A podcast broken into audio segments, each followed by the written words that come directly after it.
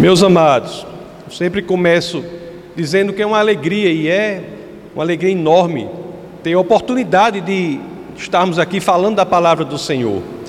E hoje começaremos uma nova série, né? Conforme vocês sabem, muitos sabem, dos 66 livros da Bíblia, 39 no Antigo Testamento, 27 no Novo, desses 66, quatro são biografias de Jesus de Nazaré. São biografias. O biografado nesses quatro livros é o nosso Senhor e Salvador Jesus Cristo. E hoje, nessa nova série que iniciamos, nós iremos nos debruçar sobre uma dessas biografias. Será uma série sobre o Evangelho de acordo com João. Nós iremos começar hoje uma série sobre este livro fantástico, o Evangelho de São João. O Evangelho de João é diferente dos outros três evangelhos. O, o Evangelho de João, a biografia que João escreve sobre a vida de Jesus é diferente das outras três biografias dos outros três evangelhos. Mateus, Marcos e Lucas são livros que são muito parecidos, são similares não apenas no conteúdo, mas inclusive na estrutura. João não. João é único. Em João nós não lemos sobre o nascimento de Jesus, nós não lemos sobre a sua infância, nós não encontramos o belo sermão do monte, mas em compensação, meus queridos, João nos traz em seu evangelho algumas das pedras algumas das pedras mais preciosas que podemos encontrar nas escrituras. É em João, no evangelho de João que nós podemos nos aprofundar em temas centrais da teologia, como a ação do Espírito Santo, a justificação pela fé, a divindade de Cristo e tantos outros. Então, é mais impressionante ainda o Evangelho de João, que ele faz isso de forma belíssima.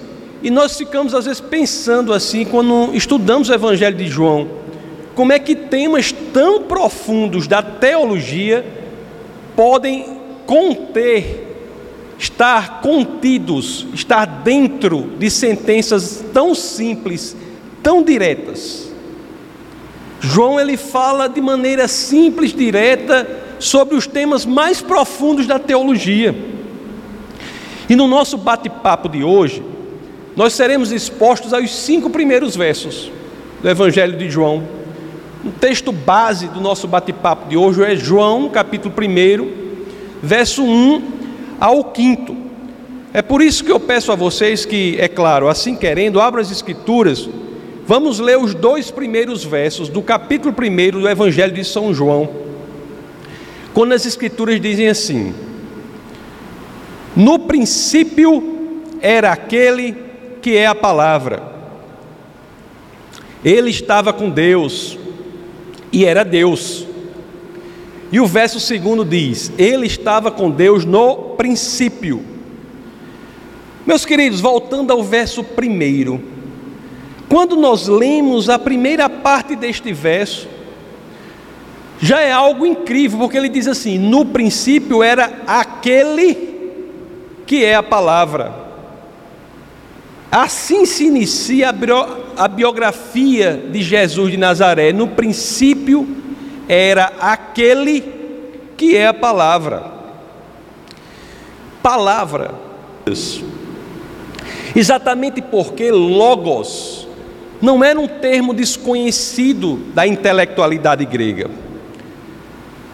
Muito pelo contrário, conforme eu disse, sobre este termo logos, sobre esse conceito logos, a intelectualidade grega vinha discutindo há séculos.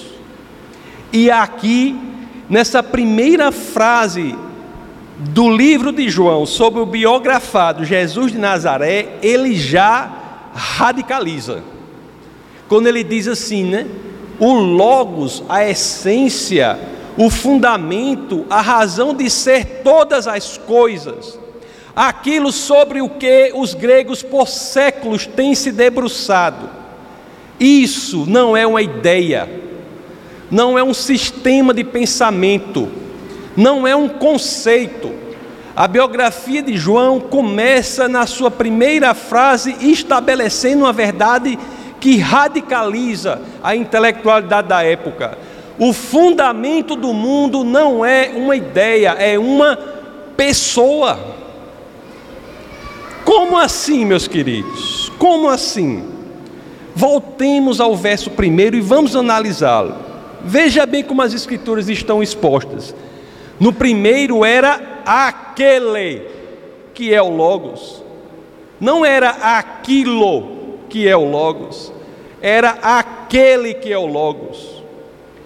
Vocês podem ter certeza, num contexto da intelectualidade grega, para a qual, para os gregos, o Evangelho de João é escrito, você pode ter certeza poucas são as afirmações mais revolucionárias que você pode encontrar do que essa. Aquele é que é o Logos. O Logos é uma pessoa. Ora, meus amados, ao revelar, ao esclarecer que o fundamento de tudo que existe é uma pessoa e não uma coisa, não é uma ideia, não é um conceito, não é um sistema de pensamento, mas é uma pessoa. O Evangelho de São João abre caminho para quê? Abre caminho para que nós saibamos que podemos crescer em relacionamento, não apenas em entendimento. Se o fundamento do mundo não é um conceito, uma ideia, mas é uma pessoa, sua relação com o Logos não é uma relação meramente intelectual, mas é uma relação pessoal. Você pode crescer em confiança com o Logos, você pode crescer em amor em relação ao Logos, você pode crescer em relacionamento com o fundamento do mundo. Isso é incrível. E João, né? Ele não para por aí. A biografia dele é de uma profundidade incrível, e conforme eu disse, nós ficamos boquiabertos, estupefatos diante do fato de que ele consegue colocar tanta profundidade em linguagem simples, sentenças curtas, diretas. Mas ele diz, portanto, que o Logos não apenas é uma pessoa. Voltemos a João 1:1. O que que ele diz também? Diz que no princípio era essa pessoa, era aquele que é o Logos. Não apenas o Logos é uma pessoa com quem podemos crescer em relacionamento, mas também ele era no princípio. Que princípio é este a que as Escrituras se referem, meus queridos? Como podemos entender isso? Você está se lembrando de outro lugar da Bíblia que talvez seja uma das passagens mais conhecidas das Escrituras, inclusive por quem não é cristão, em que temos esta mesma referência no princípio, Gênesis 1:1. A primeira frase da Bíblia conforme ela é organizada. Gênesis não é o primeiro livro escrito da Bíblia. O primeiro livro escrito da Bíblia foi Jó. Mas na organização da Torá, que é a primeira parte da Bíblia, que para o cristão é o Pentateuco, a primeira frase, Gênesis 1, diz o quê? No princípio, Deus criou os céus e a terra. É deste princípio aqui de que o Evangelho de João fala. Era aqui, antes da criação de tudo que existe, que o Logos, o Cristo, já existia. João, ele nos ensina em seu evangelho que Jesus, esse que é o Logos, ele não é como nós somos, por exemplo. Porque nós aqui, todos nós, em algum momento na linha do tempo, nós viemos a existir. Jesus não. Jesus sempre existiu. Ele existiu, inclusive, antes da criação do tempo. Jesus ele não foi criado, ele sempre foi e é e será. É verdade que é difícil, eu sei que não é fácil e as Escrituras têm também essa dificuldade em se revelar para nós quando tem de falar de uma realidade antes da criação do tempo. Não é fácil. Há ideias, existem ideias que nós não conseguimos vesti-las com o manto da linguagem. Inclusive, eu não vou de declamar o, o, soneto aqui não, mas in, inclusive tem um soneto de Augusto dos Anjos, do, do qual eu gosto muito, chama A Ideia. E ele fala de, de, de uma história de uma ideia que nasce no encéfalo, nasce na cavidade do crânio, nasce no cérebro, e essa ideia chega às cordas da laringe, onde estão, onde estão as cordas vocais, mas de repente, quase morta, a ideia esbarra no mulambo da língua paralítica. Ou seja, há ideias que nós não conseguimos materializar na linguagem. A língua é falha, é insuficiente para tratar de ideias assim. E é aqui, meus amados, nós temos ideias como esta, que não podem ser totalmente expressadas pela linguagem. É a ideia que nós temos em Gênesis 1:1, quando diz: "No princípio Deus criou os céus e a terra". E é a ideia que nós lemos em João 1:1, quando diz: "No princípio era aquele que é a palavra". Tanto Moisés, no livro de Gênesis, quanto João em sua biografia, em seu evangelho, falam do princípio antes de todo princípio, do tempo antes de todo tempo, da realidade da eternidade atemporal em que Deus existe. Meus amados, no princípio era aquele que é o Logos.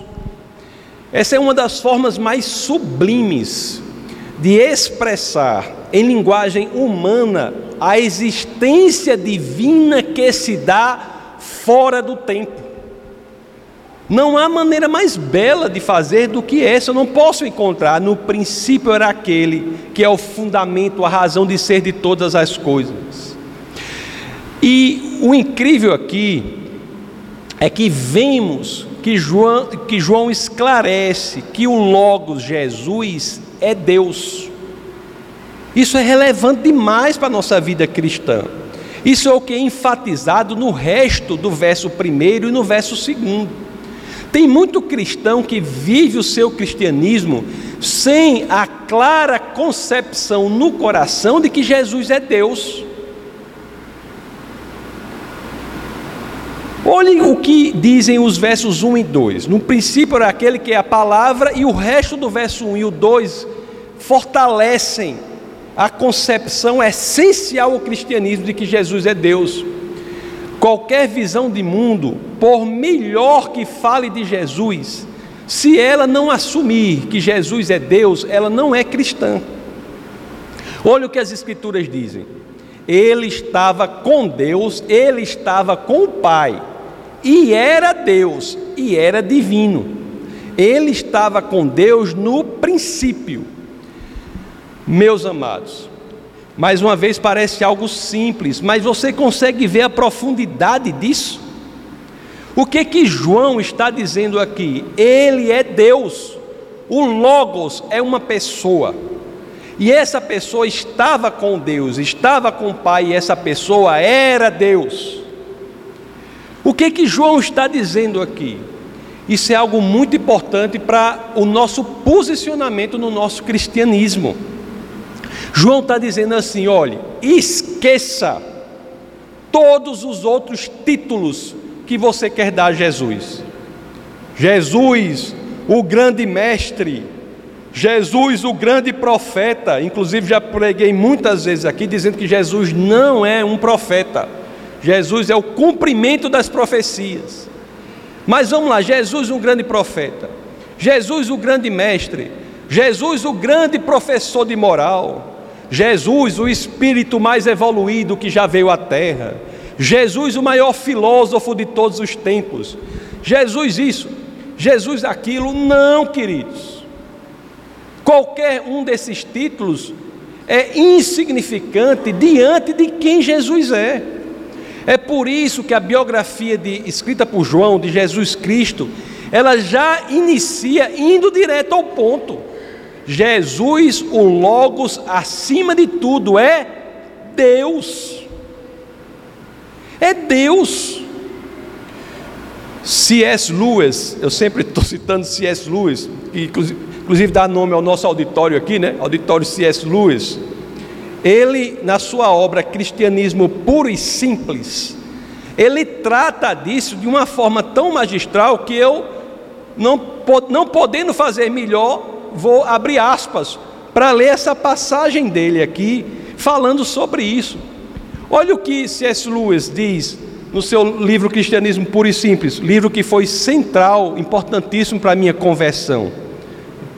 Eu venho do ateísmo para o cristianismo e o grande evangelismo que eu sofri, em primeiro momento, foi esse livro.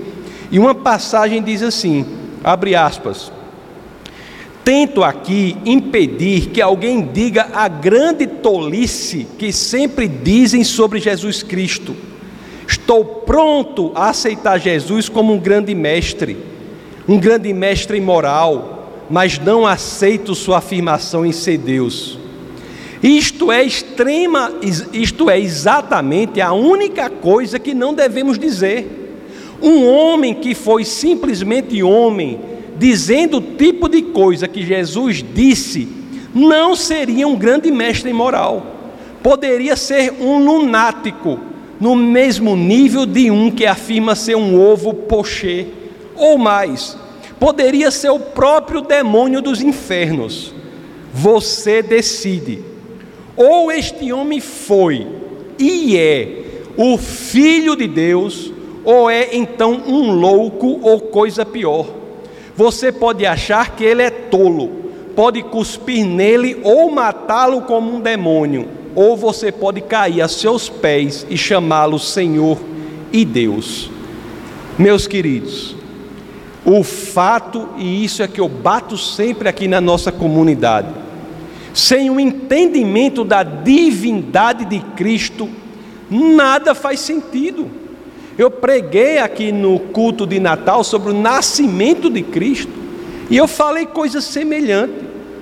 Sem a concepção clara, impressa, tatuada em nosso coração de que Jesus é Deus, nada faz sentido na vida do cristão. O que foi que eu disse aqui e vou repito rapidamente? É porque Jesus é Deus e não por outra razão. Só porque Jesus é Deus é que nós podemos dizer o quê? Jesus é a saída para os seus problemas, é a saída para o meu problema. Por que eu posso dizer isso? Se ele fosse um homem, uma pessoa, eu estaria mentindo. Eu tenho a maior tranquilidade em dizer isso aqui ou em qualquer lugar, que Jesus é a saída, seja lá qual for o problema que você tenha, por uma única razão: Ele é Deus. Meus amados, porque eu posso dizer com tranquilidade: Jesus é a cura para a sua alma, uma alma que estiver aflita, passando pelas trevas, passando por ansiedade, depressão, não encontra saída por um lado, por outro, por que eu posso chegar e dizer Jesus é a saída? Por quê? Porque Ele é Deus. Se Ele não fosse Deus, eu não tinha a menor condição de dizer isso. Ficaria até triste querendo dizer uma coisa, mas não poderia. Porque eu posso dizer que Jesus é a cura para o seu corpo? Por quê? Porque Ele é Deus. Jesus é a solução para o seu casamento. Por quê? Porque Ele é Deus. Jesus é a saída onde não vemos saída. Por que faz sentido eu dizer isso? Porque Ele é Deus. Meus queridos, é assim, nesta concepção, nesta informação, nesta revelação, que é central para a nossa vida cristã e, inclusive, é o que joga a luz sobre toda a teologia do Novo Testamento, a revelação de que Jesus é Deus. É assim, neste conceito, que João inicia essa incrível, fantástica, maravilhosa biografia de Jesus de Nazaré. Jesus, o Logos, é Deus. O Logos, a razão e essência, fundamento do mundo, é uma pessoa com quem você pode crescer em relacionamento, com quem você pode crescer em amor, com quem você pode crescer em intimidade, e essa pessoa é Deus. Veja como o apóstolo Paulo, por exemplo, se refere a Jesus de Nazaré em sua carta, em sua epístola aos Colossenses, lá em Colossenses 1:17. Paulo diz: Ele é antes de todas as coisas e nele tudo subsiste. Você prestou atenção ao tempo do verbo que é utilizado? Ele não era antes de todas as coisas, ele é antes de todas as coisas. A escolha do tempo verbal é informativa, é significativa. Ele não era antes de todas as coisas, ele é antes de todas as coisas. Ele não foi, ele é. Isso porque continua sendo. Ele é Deus. Se Jesus não fosse Deus, como faria sentido tantas passagens das Escrituras, ou mesmo lá no próprio Evangelho de João, no capítulo 8, verso 58, se ele não fosse Deus, como ele poderia ter respondido aos judeus assim? Ah, as Escrituras dizem 8, João 8, 58. Disseram-lhe os judeus: Você ainda não tem 50 anos e viu Abraão? Respondeu Jesus: Eu lhe afirmo que antes de Abraão nascer, eu sou. Escolheu logo Abraão, o patriarca, o patriarca de todas as religiões monoteístas. É de Abraão que vem o judaísmo, o cristianismo, o islamismo antes do patriarca de qualquer religião monoteísta, Jesus de Nazaré é. Meus amados, que esse entendimento possa sair da nossa mente e inundar o nosso coração, isso muda a nossa vida. Isso muda a nossa vida. A biografia de Jesus continua e no verso 3 nós temos outra informação maravilhosa. Porque ele não apenas é aquilo tudo, ou aquele sobre quem João tem escrito, mas também ele é o meio pelo qual tudo é trazido à existência. Tudo, incluindo a mim, incluindo a você. Vamos ver o verso 3. Todas as coisas foram feitas por intermédio dele. Sem ele, nada do que existe teria sido feito. Todas as coisas, tudo, foi feito por intermédio dele, por intermédio de Jesus, por intermédio do Logos, por intermédio daquele que é o nosso Senhor e Salvador. Sem ele, nada do que existe teria sido feito, meus queridos. Meus queridos, por intermédio da palavra, do Logos, as coisas são criadas. O autor de Hebreus, no capítulo 1, no verso 2, diz assim: 1, 2, o autor de Hebreus diz: Mas nestes últimos dias falou-nos por meio do Filho, a quem constituiu o herdeiro de todas as coisas e por meio de quem fez o universo. O universo é a forma aqui em grego que em hebraico se diz os céus e a terra. Gênesis 1:1 quando fala no princípio Deus criou os céus e a terra, era a forma em hebraico de falar o que se diz em grego universo. Foi por meio dele que tudo que existe foi feito ou mesmo na carta aos Colossenses, no capítulo 1, no verso 17, ele é antes de todas as coisas e nele tudo subsiste mais uma vez. Meus amados, Jesus não é apenas o Logos, ele é o Logos criativo. Ele é a pessoa que se confunde com a palavra criativa de Deus. Às vezes oramos para o Senhor e não temos essa percepção, essa concepção de que foi por meio dele que tudo foi feito, e às vezes precisamos que algo seja realizado de acordo com a palavra de Deus e, e ficamos tímidos em orar ao Senhor. Não estamos entendendo quem é Jesus. Lá no relato da criação de Gênesis, lá em Gênesis 1, o ápice da história se dá quando as escrituras dizem assim, né? Disse Deus. Disse Deus. Lá, bote Gênesis 1:3, que é um exemplo. As escrituras dizem assim, bota aí, professor Daniel, Gênesis 1:3. Disse Deus: haja luz e houve luz. Até aqui nós vemos que o poder criativo do Senhor se dá por meio da palavra. Ele disse, foi pela palavra haja luz, que tudo foi criado.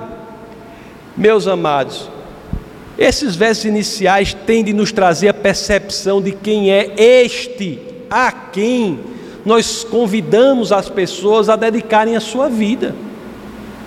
Você não está convidando a pessoa a dedicar a sua vida a um outro, uma qualquer. Não, você está convidando a pessoa a se render e dizer ao Criador de tudo que existe, o Criador dos céus e da terra, por meio de quem tudo existe, a razão de ser da existência de todas as coisas, é a este que você está dizendo, dê a, o senhorio da sua vida. Meus queridos, é a este que nós dizemos aqui, a Ele toda a honra e toda a glória. É a este. Lá em Apocalipse, Eita, Judinho, Apocalipse, a gente fica com medo quando a gente lê Apocalipse. Lá em Apocalipse, no capítulo 4, no verso 11, o que as Escrituras dizem? Escrito em, o livro de Apocalipse, escrito inclusive por João. O que as Escrituras dizem? Escreveu na ilha de Pátimos, onde esteve, esteve preso. O que as Escrituras dizem? Tu, Senhor e Deus nosso, é digno de receber a glória, a honra e o poder, porque criaste todas as coisas e por tua vontade elas existem e foram criadas. Duas observações eu gostaria de fazer aqui, quando nós entendemos que é por meio de Deus, por meio de Jesus, que as coisas são criadas. A primeira é a seguinte: Quero reforçar esse poder criativo do Senhor. Porque às vezes nós dizemos assim, né? Peça a Jesus para colocar perdão no seu coração. E a pessoa pensa: Jesus não vai conseguir. Como não? Se ele criou tudo o que existe, os céus e a terra, se você der abertura, como ele não pode colocar perdão no seu coração? Como não? Como Jesus não pode criar uma, uma próxima oportunidade para que você volte aos caminhos do Senhor. Tem pessoas que dizem assim: rapaz, eu fiz coisas horríveis, eu fiz coisas terríveis, eu não tenho, Deus não me aceita mais. Como não? Se Ele cria tudo a partir do nada, criou todo o universo, como? Jesus não está disposto a, diante de um coração arrependido, a abrir as portas da, por meio da qual você voltará aos caminhos do Senhor. A gente diz às vezes assim, às vezes até para o próprio crente, não é nem pessoa do mundo, não, às vezes para o próprio crente. Chega assim, a pessoa está murmurando, está achando ruim uma situação. Aí a gente diz assim, uma coisa simples, né? Diz assim: meu querido, minha querida, Jesus é a transformação de que você precisa na sua vida. E a pessoa acha que a gente está falando uma coisa do outro mundo, não. Ah, nisso ela está certa, é do outro mundo mesmo. E é por ser do outro mundo é que ele pode trazer a transformação que neste mundo nada pode oferecer. Como não? Pois que, porque, meus queridos, eu e vocês, muitas vezes nós não podemos criar aquilo que precisa ser criado para que as coisas se endireitem. Mas uma coisa nós podemos fazer: nós podemos colocar esperança em Cristo, porque Ele pode criar. Isso é algo real. Isso não está no âmbito da especulação, das elucubrações intelectuais. Isso está no âmbito da praticidade, da realidade cotidiana da vida. Jesus, o poder criativo de Deus, aquele por meio de quem tudo foi criado, é capaz, é apto, é hábil para transformar a sua vida, desde que você queira colocar a sua vida nos caminhos do Senhor.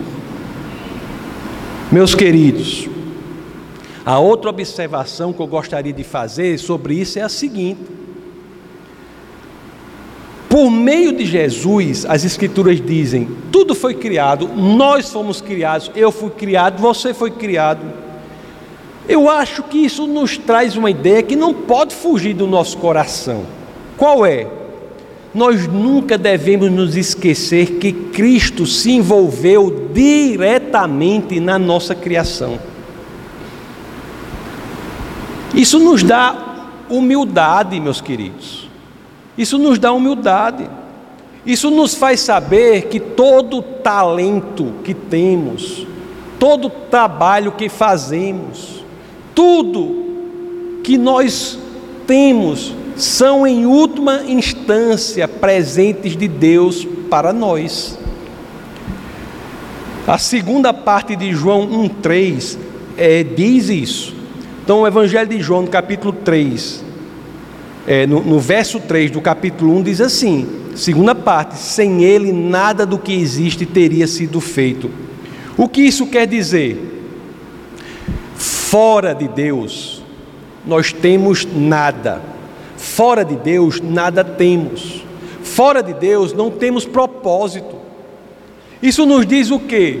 Que apenas ao estarmos conectados com o nosso Criador, é que nós encontraremos o propósito e o sentido na nossa vida, meus amados. Sendo bem direto, né? O mundo está aí. Está aí o mundo. O mundo está aí. Mundo perdido, mundo desesperado, no sentido da palavra, desesperado, sem esperança. E Cristo é a esperança de que precisamos. Por quê? Porque Ele é a razão da nossa criação. Por isso podemos saber que nele é que temos o que precisamos e fora dele nada temos. Meus amados, o verso 4, o, o apóstolo João, o discípulo querido João, ele irá nos ensinar que a criação precisa mesmo dessa conexão com Jesus. Que a criação precisa receber a vida de Cristo. Olha o que diz o verso 4: Nele estava a vida, e esta era a luz dos homens. Que biografia impressionante. Nele estava a vida, em Cristo estava a vida, e esta era a luz dos homens, meus queridos. A vida estava em Cristo no princípio. A vida estava em Cristo antes das coisas terem sido criadas. A vida de Deus, a vida de Cristo é um atributo autodependente. A vida de Cristo é um atributo independente de qualquer outra coisa. A vida de Deus é diferente da nossa vida. Por quê? porque a nossa vida depende de Deus. Mas a vida de Deus não depende de nada fora dele mesmo, meus queridos. Vocês se lembram quando Deus aparece a Moisés naquela sarça ardente, que lá em nós fala na, na moita tocando fogo, na sarça ardente. Vocês se lembram quando Deus aparece a Moisés? O que foi que logo chamou a atenção de Moisés? O que foi? Abra em Êxodo 3:2, Daniel, coloque aí. Vamos ver o que foi que chamou a atenção de Moisés ali. Diz assim: ó, ali o anjo do Senhor lhe apareceu numa chama de fogo que saía do meio de uma sarça. Moisés viu que, embora a sarça estivesse em chamas, não era consumida pelo fogo. O que isso quer dizer?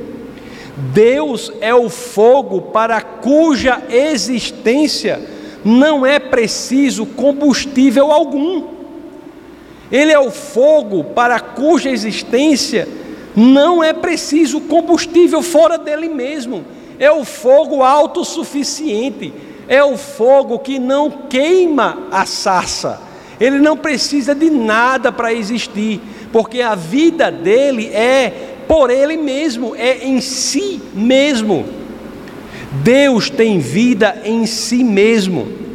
É isso que João fala na vida de Deus e deixa mais claro no próprio Evangelho, lá no, mais à frente, no capítulo 5, no verso 26, quando as Escrituras dizem: Pois, da mesma forma como o Pai tem vida em si mesmo, ele concebeu ao Filho ter vida em si mesmo Jesus, portanto, não tem vida como nós temos, como consequência de Deus. Jesus tem vida de forma diferente. A vida é nele mesmo, ele é a fonte da vida. Jesus é a fonte da vida. Voltemos para João 1, capítulo 4. Nele estava a vida, e esta era a luz dos homens. Que coisa belíssima, não é? Você vê assim, esse mundo em que as coisas tendem à destruição, à desorganização, à menor complexidade, neste mundo entrópico, em que a entropia toma conta de tudo e tudo vai se destruindo, nós temos uma certeza: qual é? há um em quem nós encontramos algo diferente. Nós não encontramos morte destruição, encontramos vida. Como, meus queridos, se não na fonte da vida, que é Cristo, nós podemos dizer com a certeza inabalável que em Cristo venceremos a morte, se Ele não é a fonte da vida, se Ele não fosse a fonte da vida. É por ele ser a fonte da vida autossuficiente que podemos ter a convicção e dizer: em Cristo venceremos a morte. Vocês conseguem ver já aqui a relação belíssima que João faz com o nascimento de novo, com a salvação. A parte do final lá do verso 4, ele nos convida a um âmbito mais profundo do entendimento da vida de Cristo. Nele estava a vida, João 1,4, e esta, a vida de Cristo, era a luz dos homens. A vida em Cristo é que ilumina o nosso caminho. Essa é uma experiência real. Sem Cristo, meus queridos, o que é que nós encontramos? Sem Cristo, que cuja a vida é a luz da humanidade, o que nós encontramos? Escuridão. Pelo menos tem uma passagem na história intelectual que é relevante. Pelo menos essas últimas palavras do grande escritor alemão Goethe, elas, elas nos revelam uma coisa importante aqui. Goethe, quando ele foi morrer nos últimos momentos da sua vida, a história registra que suas palavras, o que ele sussurrou foi mais luz, mais luz, mais luz e morreu. Merlicht, Merlicht, Merlicht. Mais luz, mais luz, mais luz. e morreu. Meus amados, nos últimos suspiros de, do grande escritor Goethe, né? Ele fez isso, mas sabe de uma coisa? Nós podemos fazer a mesma coisa, só que em condições melhores que Goethe. Nós não precisamos esperar os últimos suspiros da nossa vida para desesperadamente buscar pela, pela verdadeira luz. Nós não precisamos esperar os últimos minutos, os últimos segundos, que às vezes, às vezes vem até de surpresa, né? Nós não precisamos. Precisamos esperar os últimos suspiros para olharmos para aquele que as Escrituras nos dizem que é a luz dos homens. Não precisamos esperar. A luz que nos liberta da escuridão da alma. Não precisamos esperar os últimos suspiros. Não precisamos esperar. Meus amados, o que nos ensina o verso 5, João 1,5, o último verso do texto base do nosso bate-papo de hoje. A luz brilha nas trevas, e as trevas não a derrotaram. Jesus, o Logos, não é um conceito, é uma pessoa. Nós podemos crescer em intimidade e amor com Ele. Esta pessoa é, desde antes da criação de tudo que existe. A vida dessa pessoa é uma vida diferente da nossa, é autossuficiente e é esta vida que é luz para nós, humanos, homens e mulheres.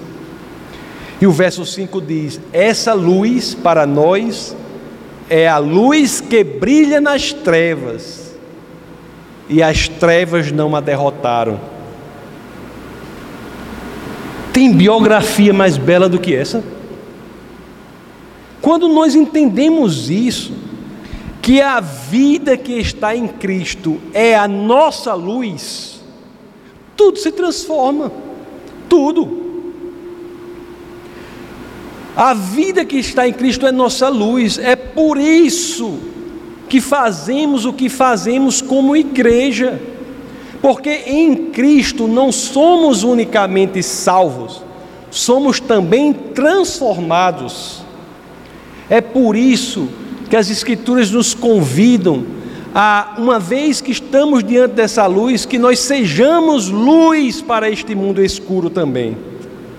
Conforme eu digo, né, às vezes, não que nós sejamos como o sol, que tem luz própria, mas que sejamos como a lua, que reflete a luz do sol, que é Cristo. Esse é o nosso chamado, meus amados. Isso é o que nos dá propósito, nos dá sentido à existência. Sermos luz de Cristo em um mundo em trevas diante da conexão com a vida de Jesus, que é luz para nós, podemos ser luz para o mundo que está em trevas, falar deste que é a fonte da vida. Na carta aos Efésios, no capítulo 5, no verso 8, o apóstolo Paulo, ele nos orienta assim: porque outrora vocês eram trevas, mas agora são luz no Senhor. Vivam como filhos da luz. Agora são luz no Senhor. Agora vocês, nem ninguém é luz em si mesmo, não. O único que é luz em si mesmo é o nosso Senhor.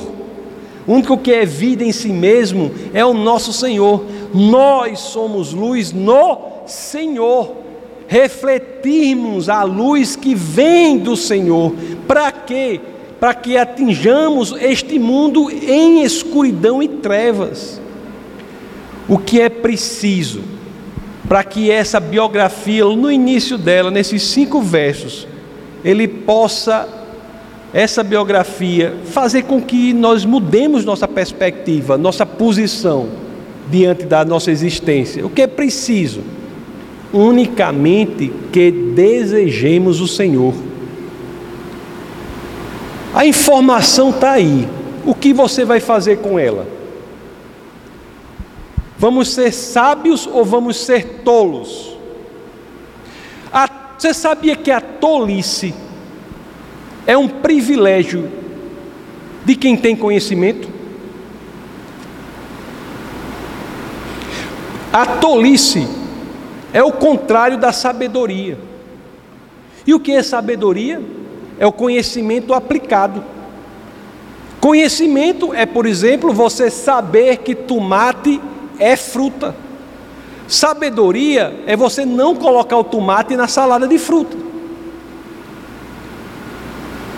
Conhecimento aplicado é sabedoria.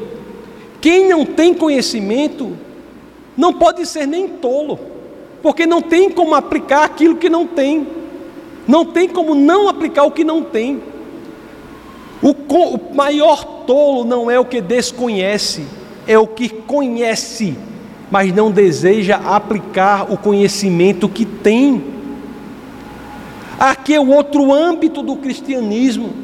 Uma coisa eu passar informação, colocar as escrituras para que todos sejamos expostos a ela. Agora, o âmbito da sabedoria, eu não tenho nada nem a igreja, nada a fazer. Você tem que decidir, desejar o Senhor, colocar em prática esse conhecimento. Você que tem o conhecimento tem de desejar ser sábio e não tolo. O grande matemático francês Blaise Pascal, ele fez uma observação interessante sobre a questão da luz e das trevas no mundo. Ele disse assim, ó, abre aspas: há luz suficiente para aqueles que desejam apenas ver a luz, e escuridão suficiente para aqueles que desejam apenas ver o contrário. A escolha diante da informação depende unicamente de você. Jesus, meus queridos, meus queridos, ele se fez homem para nos resgatar, ele se apresenta como vida e luz para as nossas almas. Lá em João, no capítulo 3, verso 21, as Escrituras dizem: Mas quem pratica a verdade vem para a luz. Mas a questão que você tem de, de se fazer é: não é se você de fato tem a percepção de Cristo é quem é, se você sabe quem Ele é, a questão que você tem de se fazer é: será que realmente você quer sair das trevas? Será que realmente você encontra desejo no seu coração para sair da escuridão? Se você está na escuridão da alma aqui e quer viver na luz do Senhor, não faça como Gueto, para esperar ali os últimos minutos para ficar gritando por mais luz, mais luz, mais luz. O momento é este. Vamos orar.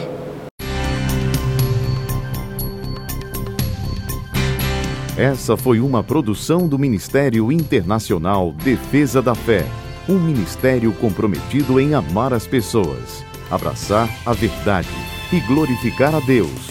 Para saber mais sobre o que fazemos, acesse defesadafé.org.